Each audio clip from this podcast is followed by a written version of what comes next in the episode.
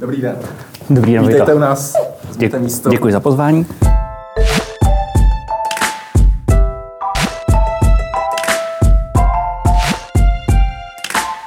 Vítejte v kapitole.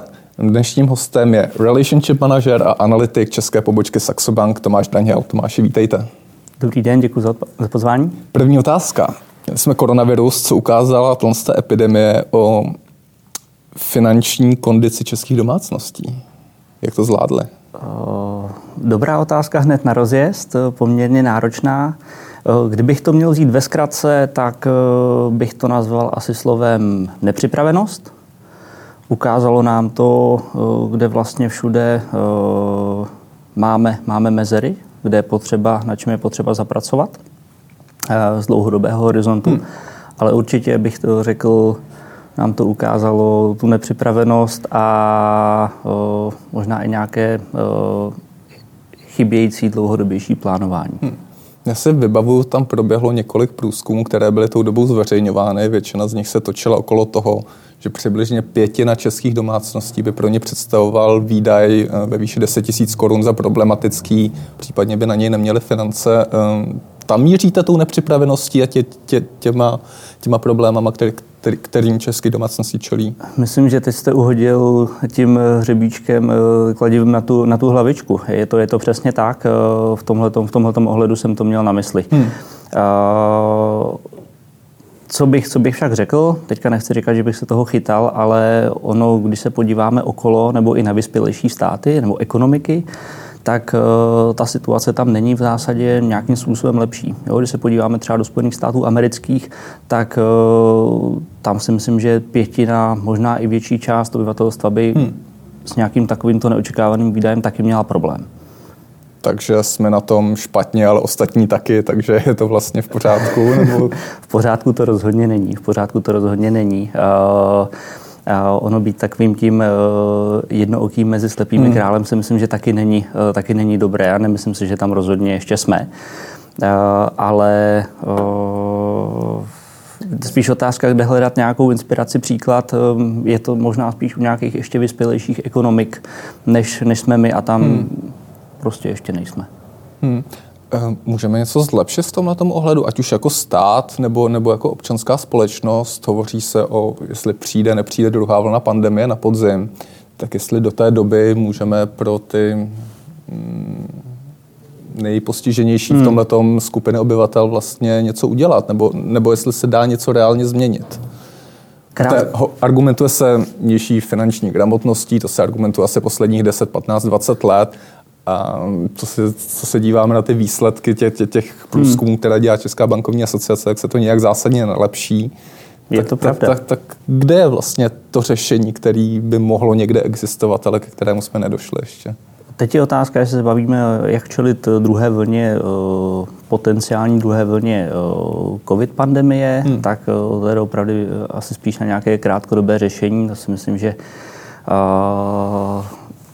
tam zareagovat nějakou promptní edukací uh, velmi, velmi složité. Uh, samozřejmě asi uh, celkově se míra úspor si myslím, že se přes tyhle ty měsíce mohla o něco málo, o něco málo zvýšit, byť samozřejmě u té nejpostiženější skupiny je to problematické, co si budeme namlouvat, naopak. Každopádně tady prostě by krátkodobě měla být role státu. Měl by se snažit víc. Eh, rozhodně, rozhodně. Myslím si, že víc, eh, to řeknu úplně otevřeně, asi víc doopravdy jakoby činit, než eh, asi méně mluvit. Hmm. Si to můžu říct takhle stručně, jednoduše a otevřeně. Hmm. Opět jsme zase u slov, teda samozřejmě to je asi, asi ten plán, který, který je tou cestou k cíli, hmm.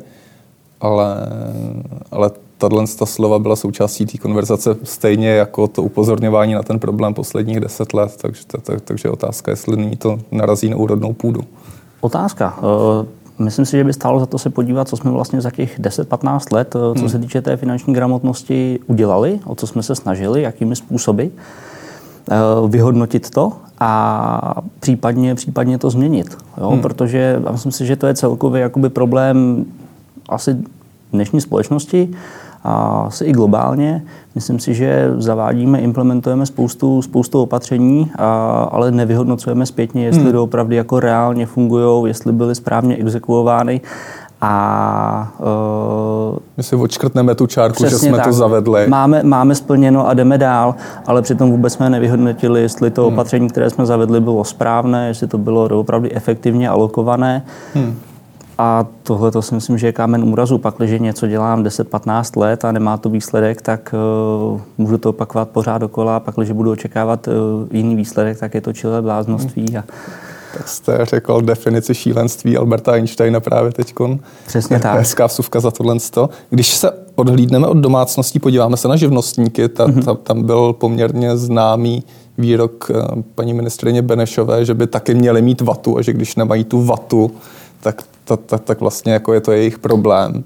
Eh, politicky to bylo samozřejmě asi šílené, ale, ale přece jenom neměli by mít živnostníci nějakou pohotovostní rezervu, která by měla umožnit přežít měsíc, dva z problémů? Nejen živnostníci, ale pak, když se bavíme o této skupině, tak eh, rozhodně, eh, rozhodně ano. Eh, je to samozřejmě taky otázka, o jakém segmentu, o jakém sektoru hmm. prostě to těch živnostníků se, živnostníků se bavíme, ale rozhodně s váma souhlasím, určitě je to, je to odvětví, nebo vlastně, obor. obor, děkuju, který je to poměrně rizikové pracovat, pracovat na živnost, může se vám stát cokoliv, že vám prostě vypadnou zakázky, vypadnou vám zákazníci, hmm. celkově odvětví biznis, eh, nedaří se tomu tak, jak by se mělo. Eh, čili rozhodně, rozhodně ano, myslím si, že dva, tři měsíce podíval bych se klidně ještě dvojnásobek, ne trojnásobek. Eh, zvlášť pak, když máte závazky ve smyslu úvěry, hypotéka hmm. a tak dále, tak mě tehdy v té, v té, v té době napadlo, že, že vlastně před tou epidemií koronaviru uh, jsme byli tři roky v konjunktuře ekonomické a vlastně malé biznesy mohly jet na krev, že jo? Mo- hmm. mohly ty zakázky hrnout před sebou, mohly expandovat, mohly rozšiřovat, mohly nakupovat a tak dále. Inovovat. A mo- moc si nemuseli hmm. dělat si starosti s, nějaké, s nějakou rezervou a, a s případně s nastavováním úvěrových linek a tak dále. Souhlasím s váma a ne, nechci se opakovat, ale jak jsem hmm. na začátku říkal, je to nějaká ta nepřipravenost a v zásadě uh, tak. Hmm. To nám to ukázalo v celé své kráse. Možná jenom poslední zamyšlení k tomuhle z tomu tématu. Jde stát jak domácnostem, tak těm malým podnikatelům v tomhle dobrým příkladem? Myslím ten stát, který si v dobách té ekonomické konjunktury hospodařil se schodky, nyní si půjčuje půl bilionu, pokud to bude půl bilionu nakonec teda. Uh, pak otázka, zda jde dobrým příkladem, pak, že bych na ní odpověděl ano, tak uh, bych si asi připadal jako té definici, kterou jsme tady, která tady zazněla před chviličkou. Uh, odpověď je asi ne. Hmm. A když jsme u toho tématu, předpokládáte, že to bude půl biliona nakonec ten rozpočtový schodek pro letošní rok, nebo, ne, nebo že se dostaneme, eh, ať už z důvodu té druhé vlny epidemie, nebo s, kvůli nižším výběrům daní, případně dal, dal, dalším opatřením na nějaké vyšší číslo? Sám jsem, sám jsem zvědav, jak se k tomu eh, ministrině, eh, ministrině postaví, eh, jak to bude celé exekuováno. Za sebe řeknu, že pak, když bychom se vešli do půl, do půl bilionu, hmm. do 500 miliard, tak nechci to nazývat úspěchem, to rozhodně, rozhodně ne, ale spíš kam tím, kam tím mířím je, že se obávám, že to bude víc. Hmm. Vadí to objektivně řečeno, že, že tady máme takhle vysoký rozpočtový schodek, který je vlastně dvou a půlkrát vyšší než zatím dosud zaznamenaný za, za, za doby vlády pana Kalouska? Nemyslím si, že to je úplně dobrá vizitka uh, našeho, našeho hmm. hospodaření, uh, především s odkazem, s odkazem na minulost. A Jak to myslíte, jak na minulost? Myslím na to, že Byly tady poměrně velké schodky v několika, v několika letech i v době konjunktury, jak jste přesně, jak jste přesně říkal. A teďka se zadlužíme ještě jako hmm. mnohem jako enormně víc. Hmm. A to si myslím, že je zásadní, zásadní problém. Určitě to, určitě to vadí. Hmm. A, Samozřejmě můžeme říct, že ten trend okolo nás není, není jiný. Tam, ale, tam jsem právě chtěl mířit. Že, ale že... správně, správně rozhodně, správně rozhodně ne. Dobře. Pojďme se trošku možná posunout tematicky. Eh, vy v Saxo Bank radíte těm nejbohatším klientům, co mají dělat se svými penězi. Eh, já jsem během koronavirové epidemie zaznamenal takový docela nárůst zájmu o takzvané ESG investice. Můžete možná trošku nejdřív popsat, o co jde a, a, a trošku vysvětlit ten background, mm-hmm. pro proč mě najednou je tak velký zájem. Určitě, tak je to koncept, který vlastně vznikal už v minulém, v minulém století. Není to nic, není to nic nového, byť Konkrétně Evropa implementovala poměrně, poměrně později a Asie, řekněme, na nějakém přelomu tisíciletí. Měly by to být, řekněme, dlouhodobě stabilní, udržitelné, uh, udržitelný typ nejenom investic, ale spíš jakoby chování, nějaké hmm. schéma. Je to environmental social governance.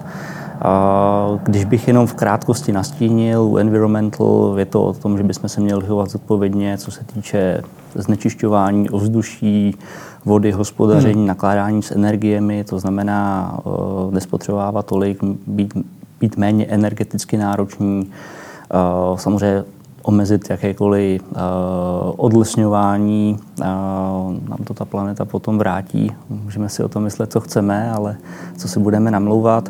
U toho social, tak tam se bavíme o nějakých vztazích na pracovišti, aby byli spokojení zaměstnanci, samozřejmě i zákazníci. Mm-hmm dodržování nějakého klasického data protection, soukromí, dodržování ať už interních předpisů nebo i celkově jako hmm. v rámci v rámci v tom právním. A pak, když se podíváme na governance, tak v rychlosti takové to nejoblíbenější, co vždycky přichází, je odměňování exekutivy, takové ty zlaté padáky, rozdělení Zrovna pro bankovnictví typická. Děkuji. a, a tak, samozřejmě nějaké hmm. kontrola interní audity, to znamená nakládání hmm. i s vnitřními zdroji. Hmm. Čili jenom v krátkosti představení, co zatím, co zatím stojí. Jenom ještě, v, uh, co, bych, uh, co bych řekl, jak to vnímám já, je asi o tom, aby jsme se dívali do opravdy, uh, co ty společnosti, firmy, korporace dneska, dneska dělají a, a nesledovali jenom o tom, jak o tom mluví a hmm. co všechno, co všechno bylo zavedeno. Bohužel často to jsou dost rozdílné věci. Hmm, rozumím. Mě v tom konceptu ESG troš, trošku plavu v tom, jestli jde o výnosnější investici, ne, než například, mm-hmm. kdybych akcioval do nějakého benchmarku typu do S&P 500, tak jestli ESG je výnosnější, nebo jestli tím, že investuju právě do tohohle z toho typu investice, nebo vkládám peníze do tohohle z toho mm-hmm. typu investice, tak jestli vlastně mm, nedávám najevo nějaký hodnotový postoj a za to jsem ochoten smířit se, se s nižším výnosem. Rozumím. Uh, rozvedu to hned na začátek, řeknu věc, která se bude možná malinko odporovat. Uh, souhlasím s tím, že asi tím něco málo obětuju, hmm. nějaký, uh, nějaký Oběť, výnos. To, to, to je to slovo, které jsem hledal. Tak, uh, na druhou stranu, třeba za rok 2019, za loňský rok, hmm. uh, poměrně velká většina těchto ESG fondů tak překonala S&P 500 si myslím, že můžeme rozhodně považovat jako benchmark. Hmm. Uh, problém, problému tohoto toho je, že uh, ten trh je relativně malý, nabídka fondů zatím není nějak velká a nemáme dlouhodobou, dlouhodobou křivku, na které bychom hmm. mohli posoudit do opravdu tu performance těch fondů a doopravdy to srovnat. Uh, ano, když si vemu za poslední rok, anebo třeba i od začátku roku, tak uh, má tohleto, tenhle ten segment uh, lepší, větší výkonnost. Mm-hmm ale když se podívám na tu skladbu, kde řekněme u těch ESG e, fondů, řekněme, expozice vůči energetickému sektoru jsou 2%, v rámci S&P indexu, kde je 500 firm, je to asi 4%, což je sice dvojnásobek, ale v zásadě je to zanedbatelné, hmm. absolutně toto číslo. Tak Otázka je, nakolik to byla šikovnost portfolio manažerů, nakolik to byla, řekněme, náhoda, situace na trhu. Hmm. Eh, čili nemyslím si, že dělat nějaký, nějaký závěr, že ESG investice rozhodně uh, něco obětujete a ještě je to hmm. kompenzováno tím výnosem. Neříkám, že to nemůže fungovat, ale dlouhodobě asi nemáme na to, nemáme na to. Mířil na to možná kteří, který typ investorů do toho vkládá peníze. Jo? Je, jestli to jsou a na to navázaná otázka, jestli se nám trošku tady nemění hodnoty, jestli už nejde pouze o ten zisk, který mm-hmm. chcete jako investor re- realizovat, ale jestli jste za nějakou cenu ochoten se, se smířit vlastně s nižší výnosností vaší investice při vědomí toho, že jste přispěl na nějakou udržitelnou mhm. věc. Mm-hmm. Rozumím. Je to o tom, uh, určitě, určitě pak, když investuju do ESG, tak asi podvědomě cítím, že možná někde vydělám o 1-2% body hmm. méně, ale na druhou stranu je to něčím, je to něčím uh, kompenzováno. Na druhou stranu to, že investuju do ESG investic, si myslím, že nezměním rozhodně, uh, rozhodně svět a nějaké, nějaké fungování. Takže hmm. uh, možná je to zatím ještě přece jenom nějaká pocitová, pocitová záležitost, ale můžeme se na to rozhodně takto, takto nahlížet. Za mě, co můžu říci, tak, eh, nebo i konkrétně, konkrétně za Saxo a nejenom třeba za Českou eh, a Slovenskou republiku segregovaně, ale agregovaně nejenom za CEE region, ale hmm. globálně, tak eh, vzrostl velký zájem právě o tento typ investic od začátku roku, hmm. nebo řekněme posledních 7-8 měsíců, bych to tak, bych to tak identifikoval, vůči právě ostatním. Vůči právě Čím ostatním. to vysvětlete? Asi bych, asi bych určitě viděl, to bylo zapříčiněno právě, řekněme, větším povědomím vůbec o, o tomto typu hmm. investování. Nemyslím si, že by to bylo zapříčiněno chováním těchto, těchto investorů, těchto našich uh, ultra high net worth individuals a těchto VIP klientů, ale spíš vůbec o tom, že existuje tady ta možnost, jak na tom participovat. Hmm která tady prostě nebyla tak, nebyla tak rozšířená, protože tento trh je opravdu velmi, ale velmi malý ve srovnáním s klasickými uh, eh, ETF nebo mutual funds. Hmm. ten trh vlastně těch ESG investic nedosahuje ani 1%, uh, pak, když bych se na to podíval z hlediska té kapitalizace. A tím, že má nižší, nižší ten podíl, tak, tak asi roste poměrně rychleji než, než... Roste výrazně. Roste výrazně. Eh, za poslední, za poslední rok eh, tenhle ten segment eh, nasál asi 20-21 miliard amerických dolarů. Jeho velikost je teďka, řekněme, asi nějakých 140-150 miliard dolarů. Hmm, hmm, hmm. Není to takový magnet pro společnosti, aby se snažili rychle se přebarvit na, na sociálně a environmentálně a, a v rámci rozhodovacích procesů přívětivé společnosti a aby se nechali zařadit právě mezi tyhle mm-hmm. ESG firmy a tím pádem přilákali ty investice, o kterých teď hovoříte, že o ně zvýšený zájem. Souhlasím, že řekněme role této pomyslné akceptace z hlediska investorů může být zajímavá. Kdybych řekl, že ne, tak eh, nemyslím si, že by to byla pravda. Přece jenom i ono z hlediska nebo v rámci těch trhů je to PR, povědomí o té, o té hmm. firmě hmm. je velmi, je velmi důležité. Jo, přece jenom přitáhne to, přitáhne to povědomí investorů, což prostě zvyšuje kapitalizaci té firmy. Jestli mohu, tak si myslím, že asi, když vám řeknu Tesla, tak by to byla asi jedna z firm, která, která vám vytane na mysli při, tomhletom, při, téhleto, při téhleté debatě.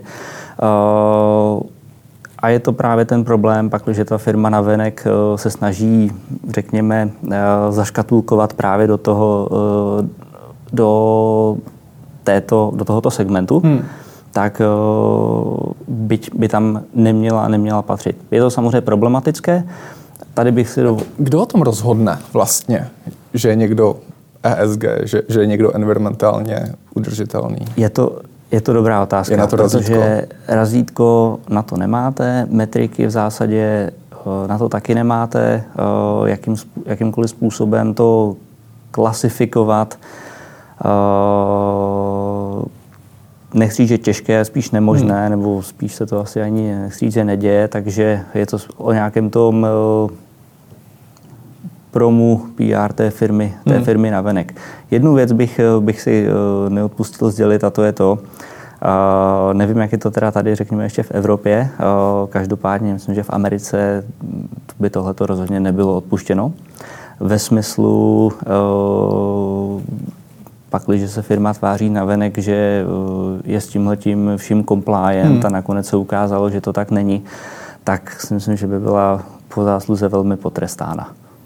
Jsou tady aspoň tlaky na to nějak to zpřehlednit? Já, já se snažím pochopit, je, jestli jde o skutečně reálný trend, o nějakou změnu myšlení, hmm. například z pohledu jak investorů, tak firm, který, který tady má budoucnost, nebo jestli jde spíš o to pozlátko, o kterém jsme tady hovořili, určitý tý diskrepance mezi tím, hmm. co člověk nebo ta daná firma říká a co skutečně dělá.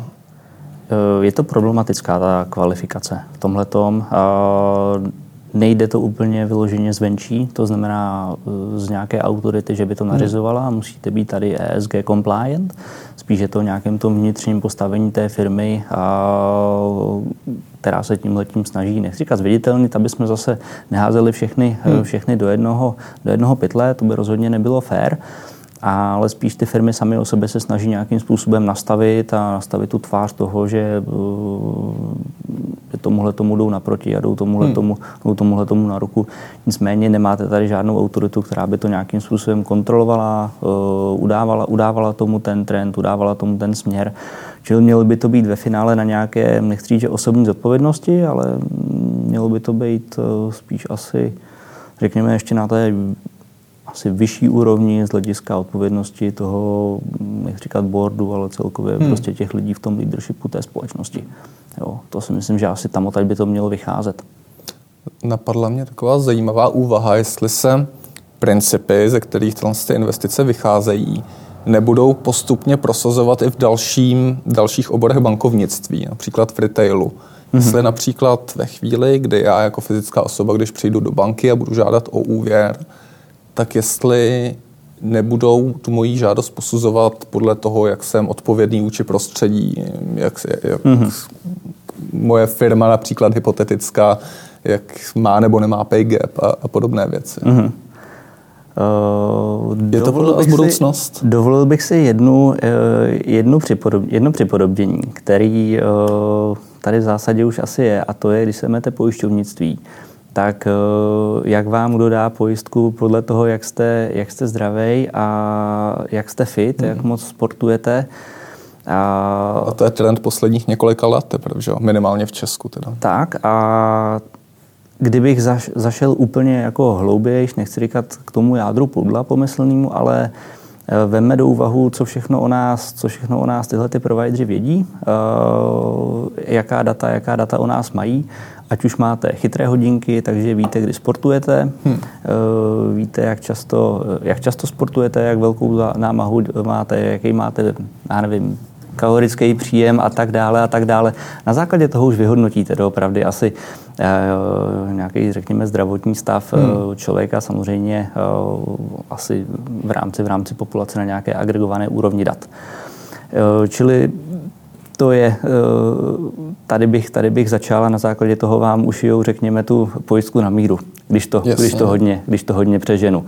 A, a to je pojišťovnictví teda. A to, je, a to máte, máte data za pojišťovnictví. Já mám jako, trošičku uh, handicap v tomhle tom, že uh, ze všech možných důvodů tady smartwatches prostě nemám a uh, když chodím, když chodím běhat nebo sportovat, hmm. tak uh, dělám to bez těchto těch chytrých zařízení, čili bohužel, ať už žiju jakkoliv fit, tak, tak budu v tomhletom, budu v tomhletom... Stará škola.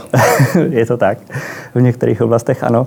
Tak uh, s tím, s tím teda osobně nic neudělám, ale abych hmm. neodbíhal od tématu. Může se rozhodně stát, že eh, z hlediska, z hlediska bankovnictví, jak jste přesně říkal, posuzování, posuzování těchto těch věcí, že eh, nebudou se prostě brát jenom, řekněme, vaše finanční ukazatele, jaké máte obraty na účtu, hmm. jaké máte daňové přiznání, jestli jste zaměstnán, jestli jste OSVČ. Už to nebude, řekněme, nechci říct úplně důležité, ale budou se brát prostě i jiné faktory, jo, které budou prostě budou, budou hrát roli při posuzování hypotéky, ano, ne, hmm. případně, případně vašeho úroku, přesně jako jste, jako jste zmiňoval.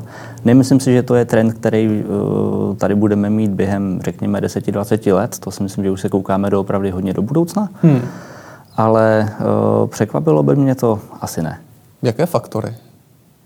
Vy jste zmínil nějaké faktory. Ta, ta, to jsou ty, o kterých jste, o kterých jste mluvil, přesně. To, Jestli... tak, takže třídění odpadu a, a, a environmentální budeme to odpovědnost. to trošičku lapidárně, ale tak, přes, přes, přesně hmm. tak, přesně tak. Čím jezdíte, jestli máte diesel, co tankujete, že jo, tak eh, to asi hmm. zjistit už není takový, není takový problém. A, a v zásadě můžete se na to koukat, že je to prostě jenom další, další prostě daň, kterou Eh, kterou platíte. Vy jste zmínil, že, že to je záležitost 20 let plus možná ty osobní úrovni, přitom v korporátu to vlastně už částečně teď tady současnost. Protože mm-hmm. pokud se podíváme na firmy, které jsou nějak spojené s uhlím například, tak od nich slyším, že mají hrozný problémy získat od bank nějaký úvěr nebo nějaké financování pro akvizici. Například je úplně pro mm-hmm. odlišný projekt, který není s energetikou vůbec spjatý.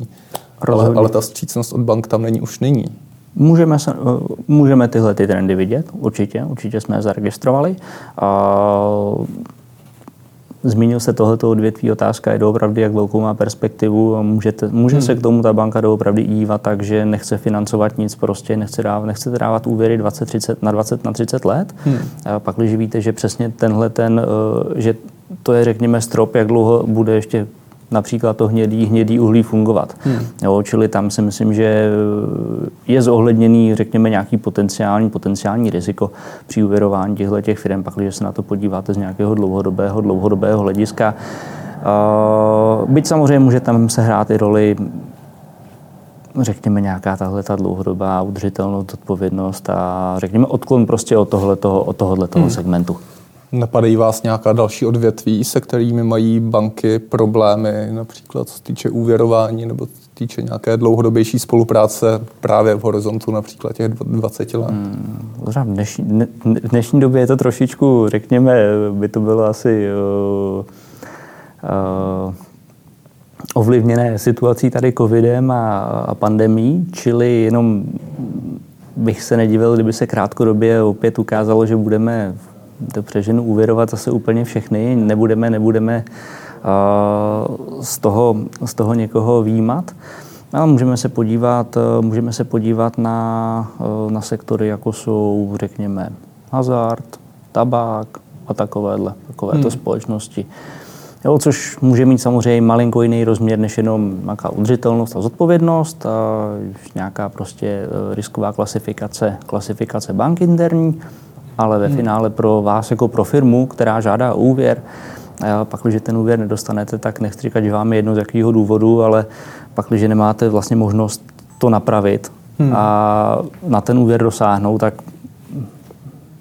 co můžou dělat tato ta odvětví zase, že nás obrátit se přímo na lidi, vydat si dluhopisy a financovat takhle, nebo? Je to jeden. Můžete, můžete jít, můžete, musíte se financovat, řekněme, externě, ať už vydat dluhopisy, hmm. můžete emitovat akcie, jít na burzu, což samozřejmě ne všechny, ne všechny firmy, ne všechny firmy splňují a můžou si tohle, můžou si to dovolit, hmm. čili je to prostě segment trhu, který uh, bude mít, bude mít problém a bude nějakým způsobem prostě utlačován. Hmm. Možná na závěr hm, jsem zmiňoval, že vy radíte v Saxo Bank vašim největším klientům. Co jim radíte v poslední době? A, tak abych uh, jednu věc, uh, co, se týče, co se týče nás jako Saxa, tak naši klienti v zásadě oni si obchodují na svůj účet se svými prostředky, dělají investiční rozhodnutí na základě jejich zkušeností nabitých, hmm. a, čili nějaký asset management advisory to oni od nás ani v zásadě nevyžadují. Jsou to natolik, řekněme, zkušení profesionální a edukovaní, edukovaní investoři, tradeři. Nicméně, co vidím, co vidím ten trend, tak e, back to basics od začátku roku akcie, rozhodně, e, americké především, e, hráli, hráli prim, když se na to podíváme i z hlediska našich historicky nejvyšších hmm. objemů zobchodovaných, samozřejmě způsobené, způsobené i výplachy, výplachy na trzích, tak e, akcie vlastně tvořily takřka jednu třetinu jo, těchto těch, těch, hmm. těch obratů. Jo, že enormní, enormní množství, když to srovnám s, s, prostě s minulostí. Bondy na ústupu, možná pro někoho překvapivé, ale uh, tenhle ten segment byl prostě, řekněme, nahrazen, vytlačen hmm. právě, právě akciemi jako prostě dlouhodobě, dlouhodobě asi nejlepší, řekněme, zhodnocení v rámci prostě našeho tady finančního, finančního trhu.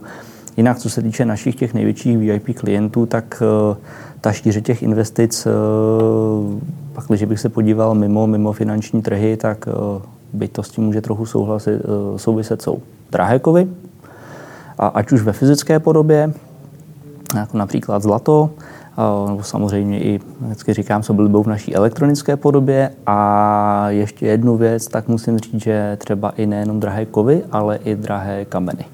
Hmm.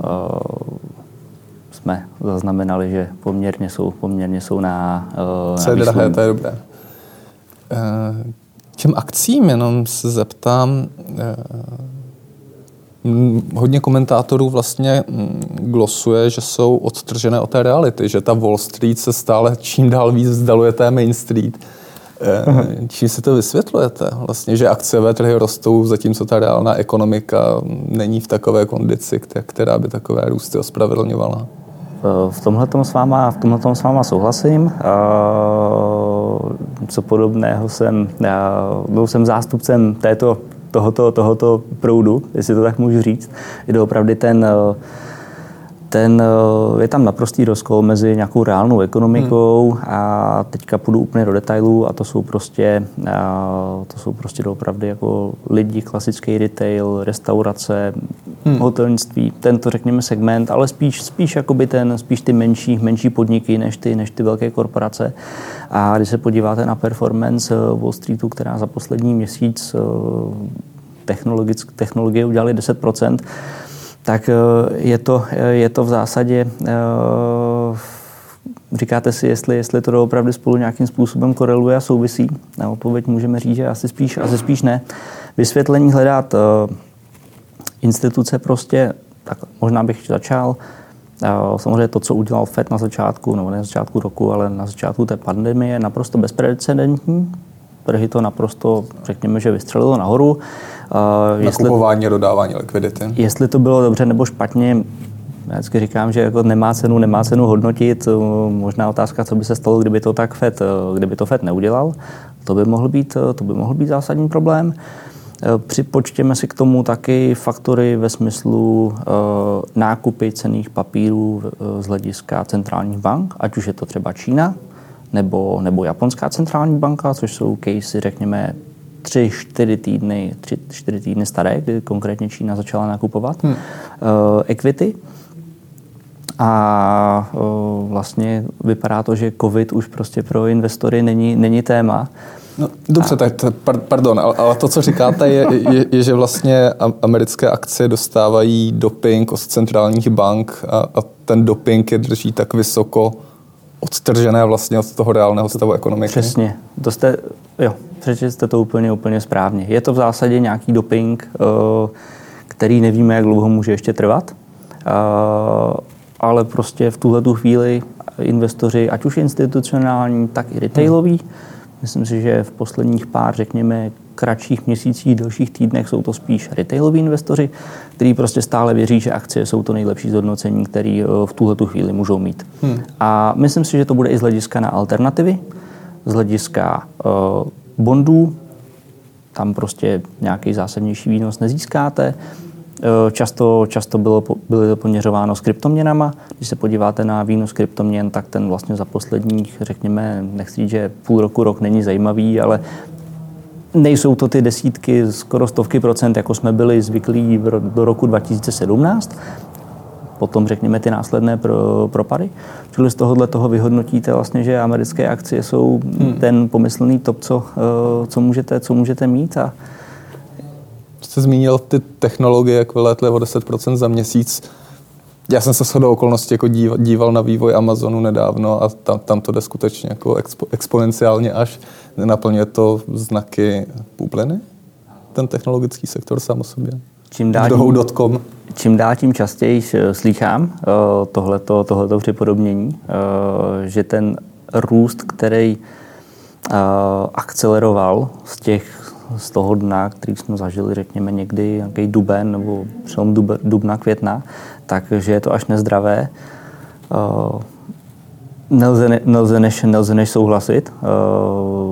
Rozhodně, rozhodně ano a Amazon si myslím, že, že je zářným příkladem, byť Amazon je malinko, malinko jiný business model. Mně osobně trvalo trošičku díl, než, než jsem ho pochopil. E, tam se vlastně jede čistě na maximalizaci jako tržní kapitalizace ve smyslu nechceme dosahovat zisky, protože jakýkoliv zisk, který, nebo daň, která je zaplacená, je, daň, která je zaplacená, je vlastně ztráta. Hmm. A v tu chvíli, v tu chvíli vlastně vycházíte z toho, že musíte pořád inovovat a investovat. A jeden zásadní problém je, že uh, vlastně kdo ohodnocuje ty, řekněme, inovace a investice, které ta firma dělá. Oceňuje to ten trh ten trh, který v zásadě ani neví, jaké inovace tam, řekněme, hmm. věci z Apple, z Google a z Amazonu, s čím, s čím přišli, ale je to jenom na nějakých jejich řekněme, eh, ať už racionálních nebo iracionálních očekáváních a eh, je pravda, toho... že občas jako takhle prolétne ta zpráva, že, že, že se bude doručovat dronama brzo a, a, a už to asi je pro, pro, pro ten Prime, pro nějaký ty testovací oblasti, ale v reálném provozu to moc není. Přesně tak, přesně tak. Čili problematické si myslím, že je hlavně to ocenění těch, hmm. ocenění těch inovací. A z toho důvodu vy se dostáváte na takřka neuvěřitelné, neuvěřitelné valuace. A, a tam může být ta bublina případná. Tedy můžeme se ocenění těch inovací. Pře, přece jen, přece jen. Jo, na druhou stranu, jak já eh, v posledních, eh, řekněme ne dnech, ale týdnech s oblibou říkám, tak jakákoliv, jakákoliv krize, eh, protože pak, když by bylo něco jako dotkon bublina, která by praskla a uh, trhy by sletěly, řekněme, o desítky procent dolů a trvalo by to díl, tak uh, vždycky říkám, že krize je prostě v současné době politicky nepřípustná. Tomáši, díky, že jste přišel. Děkuji za pozvání. Mějte se dobře. Tež.